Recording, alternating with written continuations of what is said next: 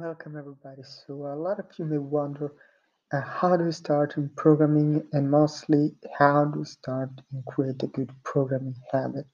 Now I uh, starting developer, I like to call myself a starting developer because I don't have much experience, but these are the tricks that I normally use when I try to optimize myself and when I try to become better. Now the first trick is of course to code code using a code editor of your choice like Visual Studio Code or uh, Sublime Text, which are the two most popular ones, or JetBrains if you really want to go for the cost option, uh, for the expensive option. But code is really the essential ingredient to improve now. Code allows you to do mistakes and to improve now. While I have just said this, there are critical components in code that you need to consider. For example, if you want to improve the security aspect of your program, it's better maybe to learn some theory. If you want also to improve some uh, performance in your program, maybe learn some concepts uh, in tools like concurrent programming and these uh, uh, topics. This is not the only thing that allows you to improve to code. There are also other techniques for code improvement and this involves also another thing that you can do home at home by yourself or learning. And these are a mix between computer and pen and paper resources. Because the second step is theory. Theory, not theory, not in the sense of um, learn concepts, well, what they mean, but theory in the sense if you want to try to clone an application, how does this application look? What can I do with this application? What are the functionalities? And the theory in the sense of how to create a table in HTML or how to make a responsive application. And these tools really involve theory. And these are really the grounds for optimizing your programming experience. Theory also allows you to enhance your programming experience if you want, for example, to create system level applications or applications that really are based for an operating system and not software based. You may want to learn C or Python or languages that really work a lot with operating system technologies. This really is a key factor when considering to program. So this is the third uh, the third topic would be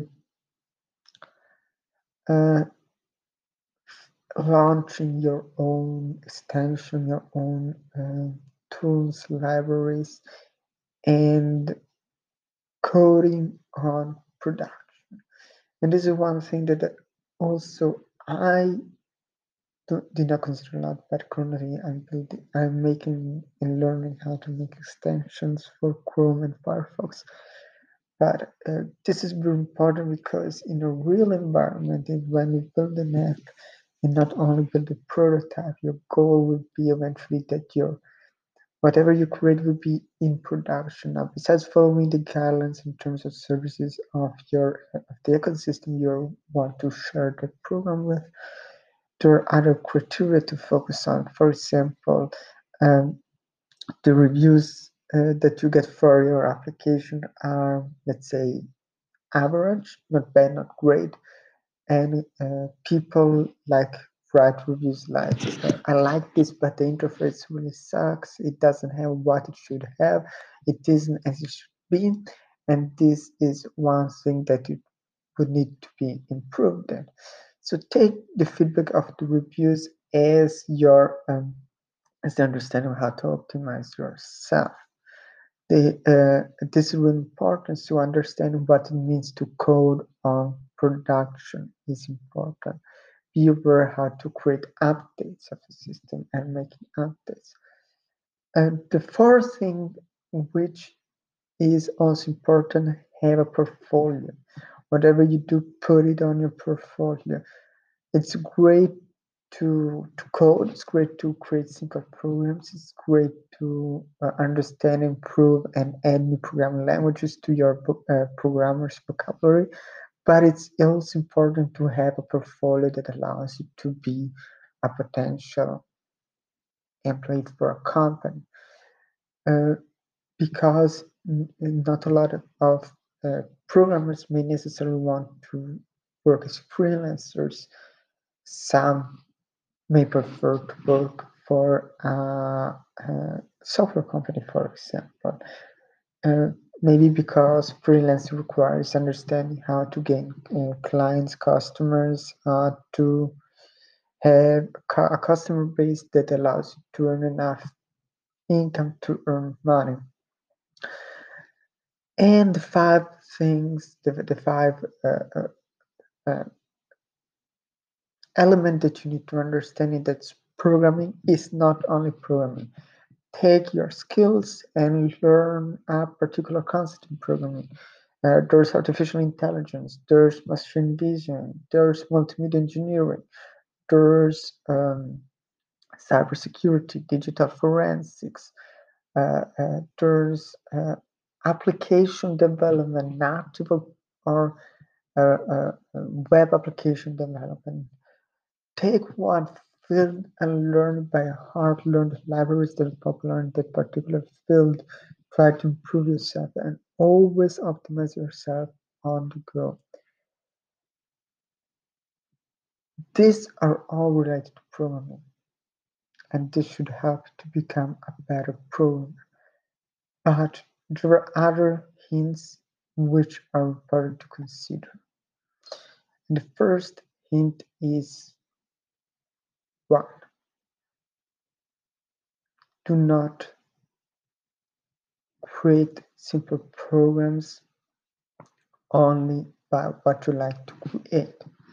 What I mean is use softwares and tools like HackerRank, CodeWars to challenge yourself, understand the concept and how you can transfer this concept, this theoretical concept into uh, an applied uh, program that does what it should do. These sites are there to challenge yourself. You shouldn't consider this site for a potential employer. You should consider it for yourself. you, because they allow you to understand better what you are, how you can transfer your information. And this is critical for a ton of you who do not necessarily who may start and don't know how to transfer the programming blocks of, of logic and documentation how to transfer an exact program. This is important, especially if you plan to be a freelancer, because you will have many different clients and all have different uh, needs and wants. Uh, if you work for an employer, it is also important because an employer has specific tools he uses and you may need to implement a tool you never know. So you have to be maybe quicker learning and be critically understanding how a, a, a particular library or language works. So there are many reasons why you should learn how to transfer your information from one concept to another. And the last thing is don't overprogram and don't be fixed with programming. Learn to take breaks, do something for your uh, body, your health, and focus on that and improve always a little bit your uh, programming, but never do it like I wake up at 8, I work on programming until 5. This is a no-go. It will only create you stress. Maybe not the evident one like a scary stress, but maybe a hidden stress approach where maybe you do something, but maybe you want to improve something and create this obstacle yourself without a need of this obstacle. This is really bad. This is toxic behavior. You learn need to learn how to take breaks, how to understand how uh, to use these breaks, maybe to improve your imagination. Maybe you're working on a program, take this break, not thinking about the program, and then go back and look the program with fresh eyes. This is really important. And this was it for